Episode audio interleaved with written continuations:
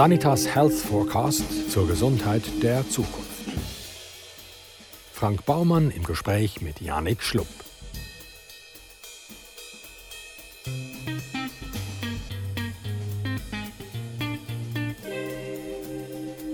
Janik Schlupp studierte an der ETH in Zürich Agrarökonomie und molekulare Pflanzenzüchtung. Er gilt als einer der Pioniere, wenn es in der Schweiz um die Züchtung von Cannabissorten geht. Der Gründer der Pure Gene AG leitet in der Funktion des Chief Business Officers im aargauischen Zeiningen unter anderem ein hochmodernes Zuchtprogramm, in dessen Rahmen neuartige Cannabissorten erforscht werden.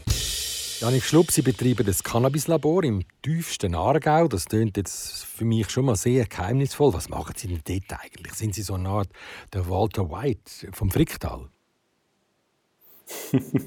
das wird jetzt nicht gerade so ausdrücken. Es ist sicher ein äh, entdeckerischer Spirit dahinter, der uns alle dazu bewegt hat, so etwas aufzuziehen.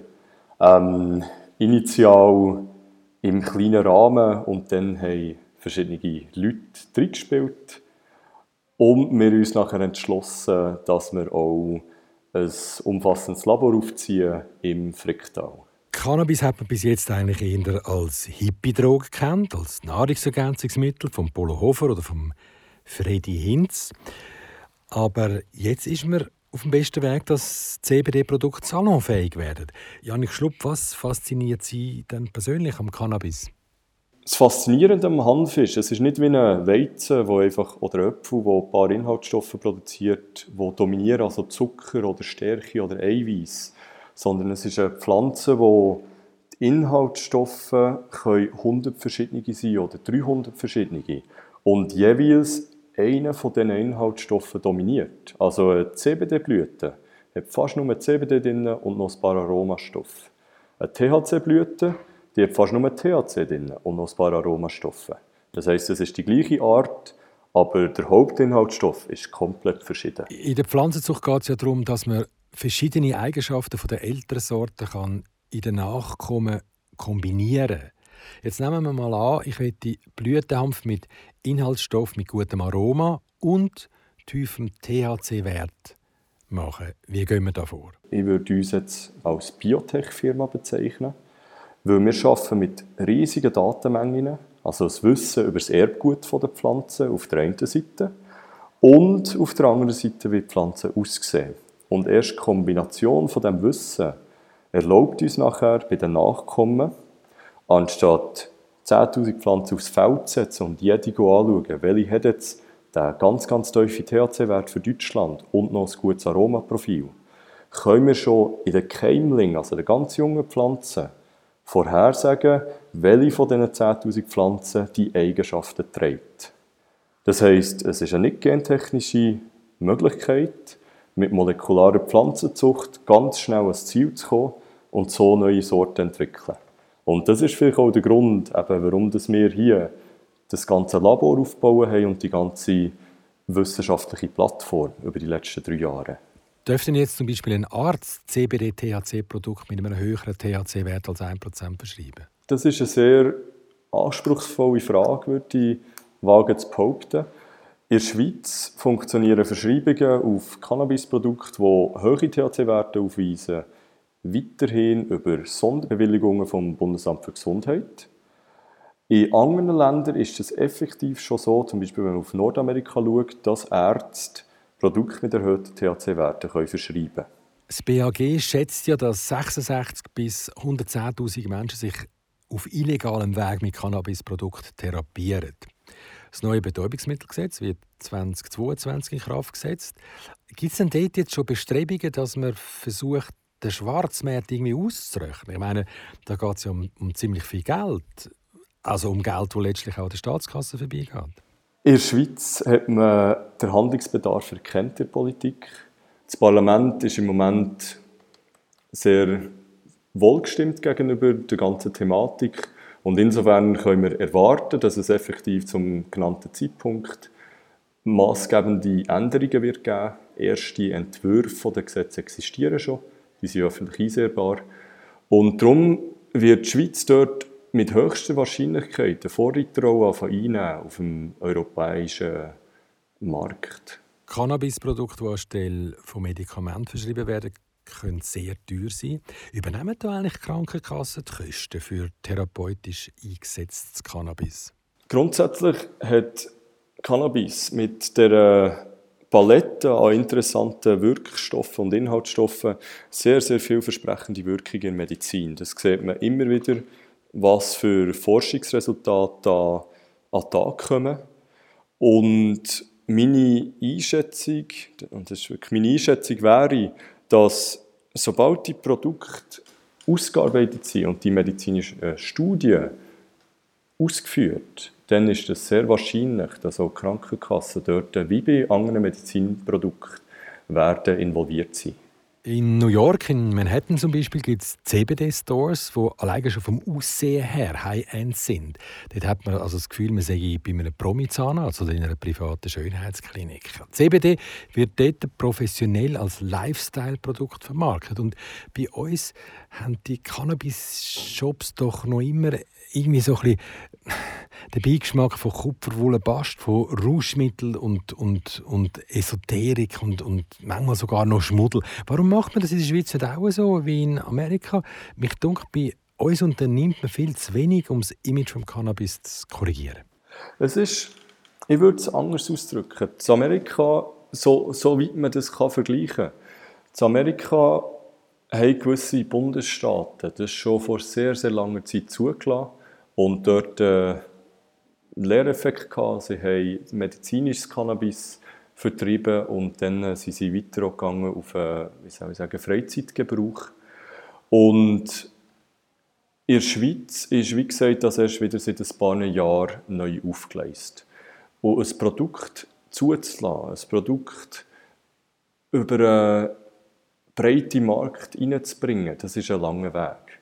Ursprünglich hat man über Tabakersatz können, können agieren und dann äh, sind die Extrakte gekommen, wo man Zulassungen müssen respektieren Es sind verschiedene Anforderungen vom Gesetz aus. In der Schweiz wissen wir, haben wir sehr stringente Gesetze, die man berücksichtigt. Und so würde ich nicht sagen, hinkt die Schweiz hinten an, aber wir haben ein bisschen weniger Zeit gehabt, um das Ganze zu entwickeln. Und wenn wir wiederum den Prozess anschauen, es ist vielleicht langsamer, aber es ist der sichere Weg. Wenn die Schweiz in zwei, drei Jahren auch so weit wird sein, oder vielleicht meinetwegen auch in vier Jahren, dann wird es gleich aussehen, weil die Branche bewegt sich auch weg von diesem Image. Es sind sehr viele hochprofessionelle Leute, die darunter arbeiten. Ähm, auch als Beispiel an uns, wir haben weit über zehn ETH-Absolventen und Doktoranden, die bei uns Genetikforschung betreiben, die bei uns Prozesstechnologie beachten. Und die, die haben alle auf eine Art eine Faszination für das Cannabis, sei das wegen der Vielfalt, sei das wegen, der, wegen dem medizinischen Potenzial. Aber der Prozess, der ist, wenn man das anschaut in den letzten Jahren, der ist sehr, sehr schnell am Funktionieren. Und führt hier auf einen richtigen Weg. Wenn man Produktevolution beobachtet von verschiedenen Firmen, sieht man, dass so mehr und mehr richtig zum Beispiel Lifestyle oder das Medizinische abzielt oder effektiv sich in die Richtung bewegt. Als weltweit erstem Forschungslabor ist es euch ja gelungen, die DNA vom Cannabis zu knacken. Wie muss ich mir das jetzt vorstellen? Es ist das Herausfinden der besten Kombinationen. Ähm, wir Menschen, wir haben, auch wenn wir alle Menschen sind, wir sehen sehr verschieden aus, ob schon wir über 99% von unserem Erbgut gleich haben. Also jeder Mensch auf der Welt hat 99% von seiner DNA identisch mit allen anderen Menschen. Und die paar, das eine Prozent, das die Differenz ausmacht, das ist das, was uns Wunder nimmt. Und der genetische Code ist eben genau das Verständnis von der Gesamtheit vom Erbgut, also DNA, wo in der Hanfpflanze vorkommt. Das ist wie ein extrem langer Buchstabenstrang, also wenn man das aufschreiben würde, viele, viele Bücher übereinander gestapelt, wo einfach genetischer Code ist, Buchstaben nach Buchstaben nach Buchstaben. Und das so präzise zu lesen, wie das in der Pflanze vorliegt, ist eine sehr herausfordernde Arbeit, In dieser Qualität ist das auch erst seit wenigen Jahren möglich.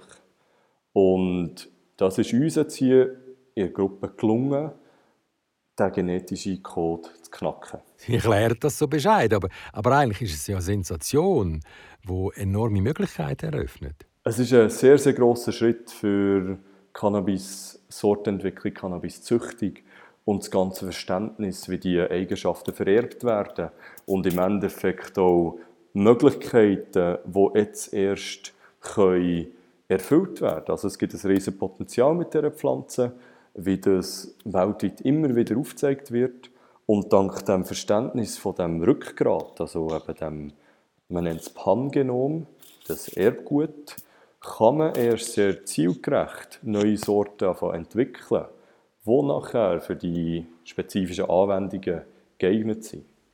Jetzt tun ihr ja einerseits im Labor forschen und andererseits in der lokalen Landwirtschaft anpflanzen. Genau. Wie viele Cannabisbauern arbeiten denn jetzt eigentlich für euch? Wir arbeiten jeweils mit Experten zusammen und wenn es um die Produktion geht von Kulturpflanzen, dann ist das ganz klar das Ressort der Landwirte. Und da haben wir auch mit, letztes Jahr mit 25 Landwirten zusammengeschafft, um auf vielen Dutzend Hektar, also 75 Hektar Cannabis Biomasse und Blüten zu produzieren. Und so haben wir sehr, sehr gute Erfahrungen gemacht, in der gesamten Gruppe jeweils mit den Leuten zusammenzuarbeiten, die Fachexpertise aufweisen.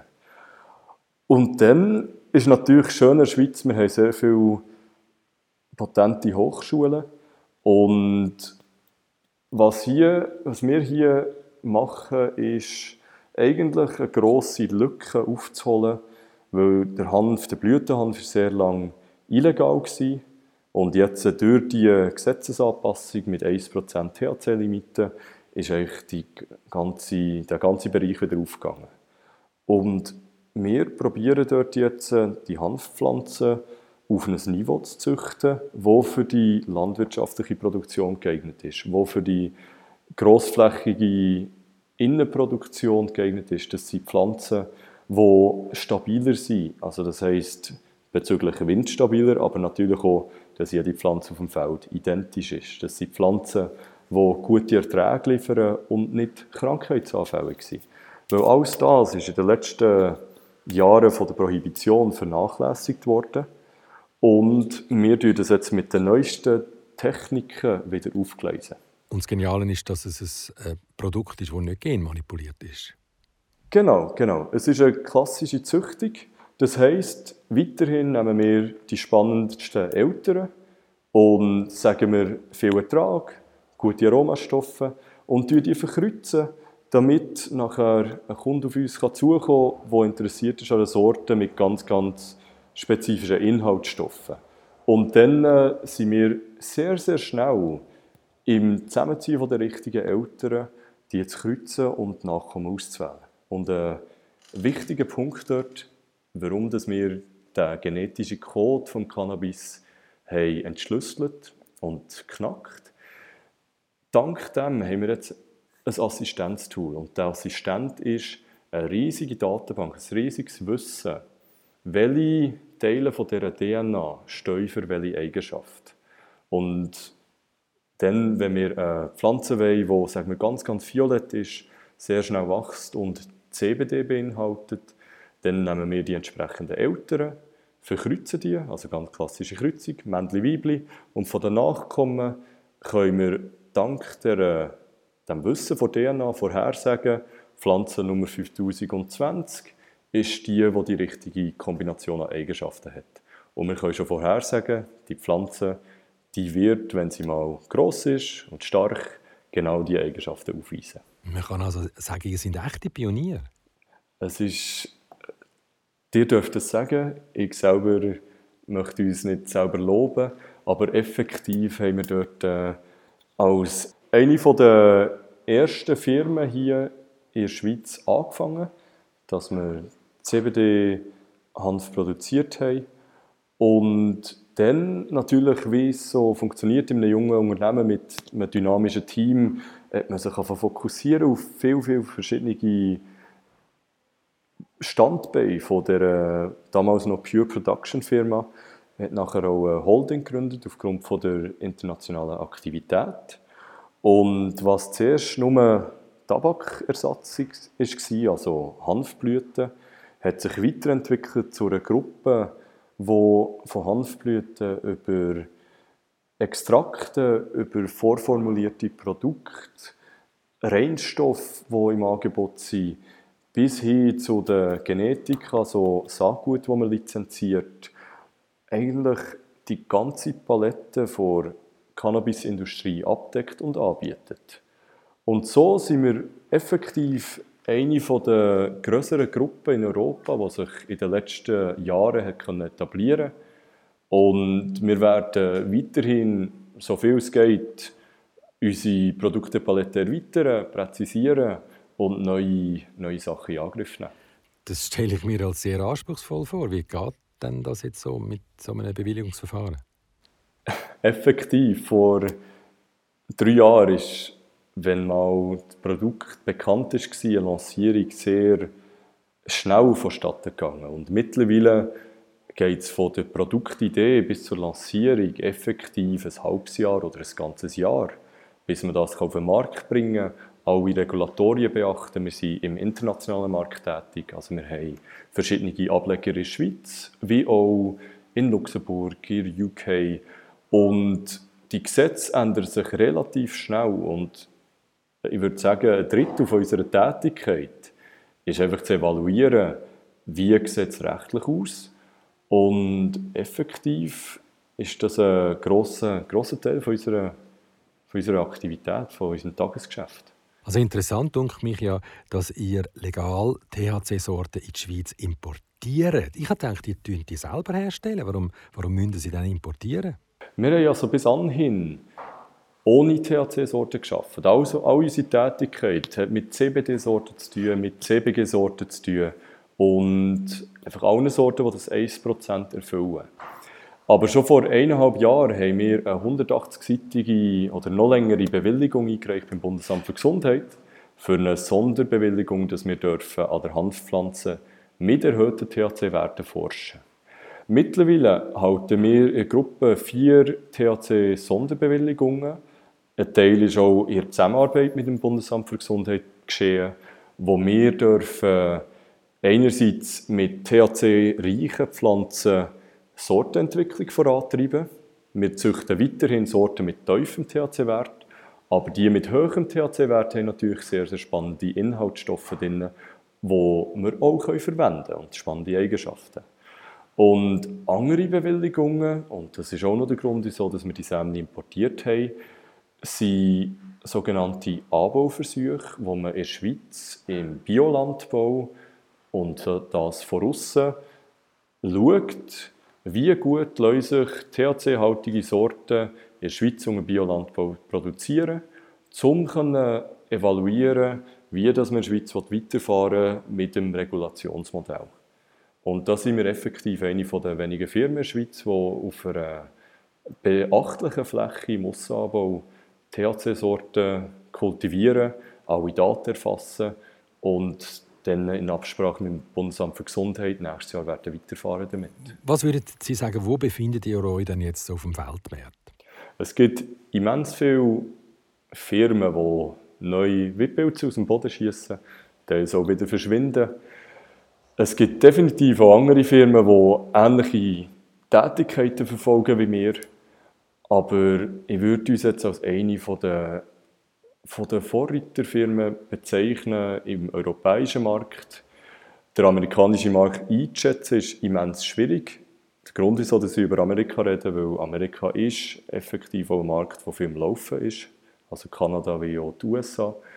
Und insofern, es gibt sicher viele andere Firmen, die Ähnliches verfolgen. Es gibt noch ein paar Firmen, die auch sehr erfolgreich sind mit diesen Absichten. Aber ich würde sagen, wir, wir befinden uns in einer guten Situation, dank unserem Team, dank der vielen Arbeiten, Überstunden und allem, haben wir doch etwas aufbauen wo wir, glaube ich, stolz darauf sein Jetzt haben wir gerade vor kurzem können positive Resultate aus Forschungsstudien gesehen, die darauf hindeuten, dass CBD bei der Bekämpfung von Covid-19 helfen könnte. Ja, die Studien sind uns bekannt und es sind sehr namhafte Forscher, die sich dort beteiligt haben. Ähm, um vielleicht auf das Beispiel eben einzugehen, Cannabis ist effektiv eine Kulturpflanze, die man für viele verschiedene Anwendungen einsetzen kann, inklusive gemäss diesen Studien auch zu einer, sei das eine Linderung oder eine Verbesserung vom Verlauf von einer Corona-Infektion. Ähm, was wir dort äh, beabsichtigen würden, jetzt nicht spezifisch auf das Corona, ist eben, dass wir Sorten züchten können, die nachher genau die Inhaltsstoffe, die den Patienten helfen, beinhalten. Aber die Studien die gehen ganz stark ins Medizinische über. Und wir wären nachher dort assistierend tätig, um ihnen die Sorten zur Verfügung zu stellen, um solche Studien auszuführen. Und es ist natürlich erfreulich, wenn jedes Hilfsmittel, jedes Medikament, das gegen die Pandemie helfen kann, heißen wir, glaube ich, alle sehr, sehr willkommen. Lebe ich dann mit CBD länger gesünder als ohne oder ist CBD ein reines Mittel zur Symptombekämpfung? Wir sehen bei, unseren, bei den Leuten, die es zu sich nehmen, was das für Verbesserungen bewirkt. Auch in der Familie kann ich das sehr gut beobachten.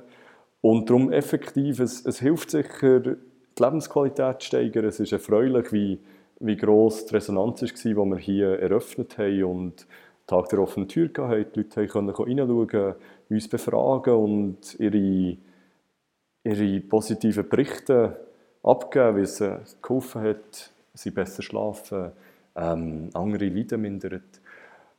Und darum, was es genau ist, besser leben, länger leben, das kann ich euch nicht sagen, aber definitiv, es hat positive Effekte. Ja, also zur Bekämpfung von Symptomen, wie jetzt zum Beispiel Schmerzen, Schlaflosigkeit etc., kann es ja Wunder wirken. Aber könnte ich es auch einfach präventiv jeden Tag einnehmen? Macht das Sinn? Ich habe von beidem gehört. Einerseits wegen akuten Symptomen, andererseits einfach, weil es die Lebensqualität verbessert. Auch jemand, der das Gefühl hat, er schlaft sehr gut, kann sein, dass sie mit CBD noch besser schlafen. Und abschließend kann ich euch die Frage nicht beantworten, aber es ist definitiv das Molekül, das CBD, wie auch viel weitere aus dem Hand von weiter müssen untersucht werden.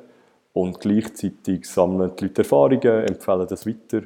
Und es ist sehr erfreulich zu sehen, was es bewirkt. Eure Frage, das ist so ein bisschen wieder tun und eine Frage, wahrscheinlich beides. Wahrscheinlich beides. Könnte CBD dann eines Tages zu einem ganz wichtigen Faktor der Gesundheit der Zukunft werden? Das ist eine Behauptung, die ich nicht möchte verneinen möchte, negativ ausgedrückt. Und selber bin ich überzeugt, dass das der Fall wird sein. Ja. Das Spannende an dieser Pflanze ist, nicht nur der Einzelstoff zu betrachten, sondern auch die Wechselwirkung zwischen den verschiedenen Komponenten. Und dort äh, ist die Situation, wo eigentlich so ein bisschen die, die Magie vom, vom Hanf entsteht. Zum Beispiel gibt es Inhaltsstoffe im Cannabis, die aktiv, also wirklich ausprägt appetitzügelnd wirken. Und dann, je nachdem, in welcher Kombination dass die vorkommen mit gewissen Aromastoffen, könnte es effektiv als, als Produkt, als Medizinalprodukt Möglichkeit haben, in Zukunft ein natürliches Diätmittel zu sein. Und so muss man der Hanf eigentlich als ganzheitliches anschauen. Es gibt einzelne Wirkstoffe, die extrem spannend sind bezüglich entzündungshemmender Wirkung, Studienberichte von Schlafförderung, von Schmerzstillen und dann äh, Parkinson, Epilepsie, wo es sogar zugelassene Medikamente gibt. Und dann ist es eben die, wirklich die umfassende Palette von der Interaktion von Wirkstoffen, wo nachher sehr, sehr starke Wirkungen kann haben und so unter Umständen auch Medikamentenpaletten kann ergänzen oder einzelne Medikamente ersetzen. Als Beispiel, es ist auch ein Inhaltsstoff gefunden worden im Cannabis, wo die gleiche Wirkung aufweist wie der Hauptinhaltsstoff von Aspirin, nur um, die, um ein Mehrfaches stärker. Und der Stoff der liegt jetzt in sehr, sehr tiefer Konzentration vor im Cannabis.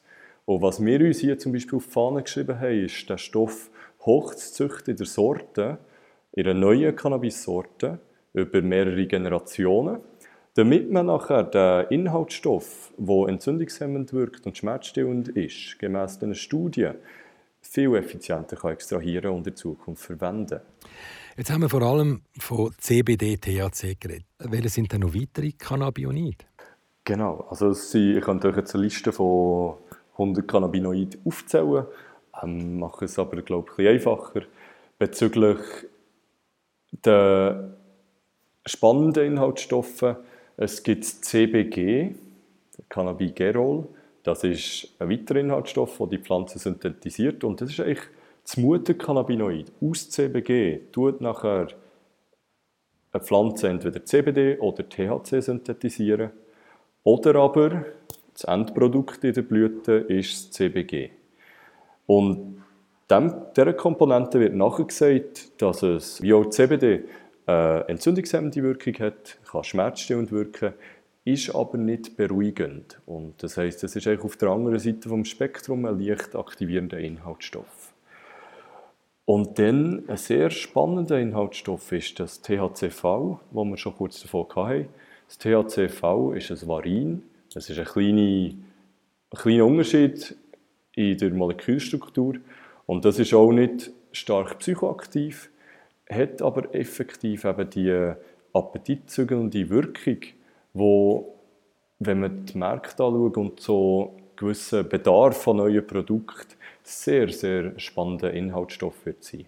Und dort sind wir auch schon in der Forschung sehr weit fortgeschritten, dass wir Sorten können züchten können, die zum Beispiel das THCV beinhalten. Das CBG, wo Sie gerade erwähnt haben, das gehört ja immer öfter im Zusammenhang mit Anti-Aging und Kosmetik. Es ist somit also ein Produkt, das lifestyle-mäßig voll im Trend ist, oder? Absolut, absolut. Es ist genau ein Inhaltsstoff, der in der kosmetischen Anwendung sehr große Verwendung findet, weil es also topisch auf der Haut sehr gute Wirkung entfaltet. Also CBG ist auch, hat man auch nachweisen dass der Inhaltsstoff antibakteriell wirkt und so auch zum Beispiel das Hautbild effektiv könnte verbessern Und so wird es bei jedem Inhaltsstoff sein, wo man dank der richtigen Sorte effizient kann, kann gewinnen kann dass man dort wieder viele, viele spannende Wirkungen wird entdecken Jetzt haben Sie zehn hochqualifizierte Forscherinnen und Forscher in Ihrem Team. Tun die dann die Produkte, die Sie beforschen, auch fleissig konsumieren oder forschen die Forscher nur auf dem Papier? ja, es ist effektiv sehr viel, nicht nur Papierforschung, sondern auch, wir arbeiten mit den Pflanzen, wir sind auf den Feldern, ähm, auch die Laborarbeit ist nicht nur aufschreiben, sondern man hantiert mit Proben, man extrahiert DNA. Aber effektiv, es gibt viel in der Firma und wahrscheinlich noch deutlich mehr Familienmitglieder, die unsere Produkte auch konsumieren. Tun Sie es rauchen? Könnten sie. Persönlich ich bin ich Nichtraucher. Und es ist, es ist eine Präferenzfrage. Also ist das mehr eine Aufgabe der Marketingleute? das sagen dir, das sagen dir. der Cannabis-Forscher, Chief Business Officer und Gründer von der Pure Gene AG, der Janik Schlupp. Weitere Einblicke in die Gesundheit der Zukunft finden sich im Bestseller Sanitas Health Forecast. Und den gibt's überall, wo es gute Bücher gibt.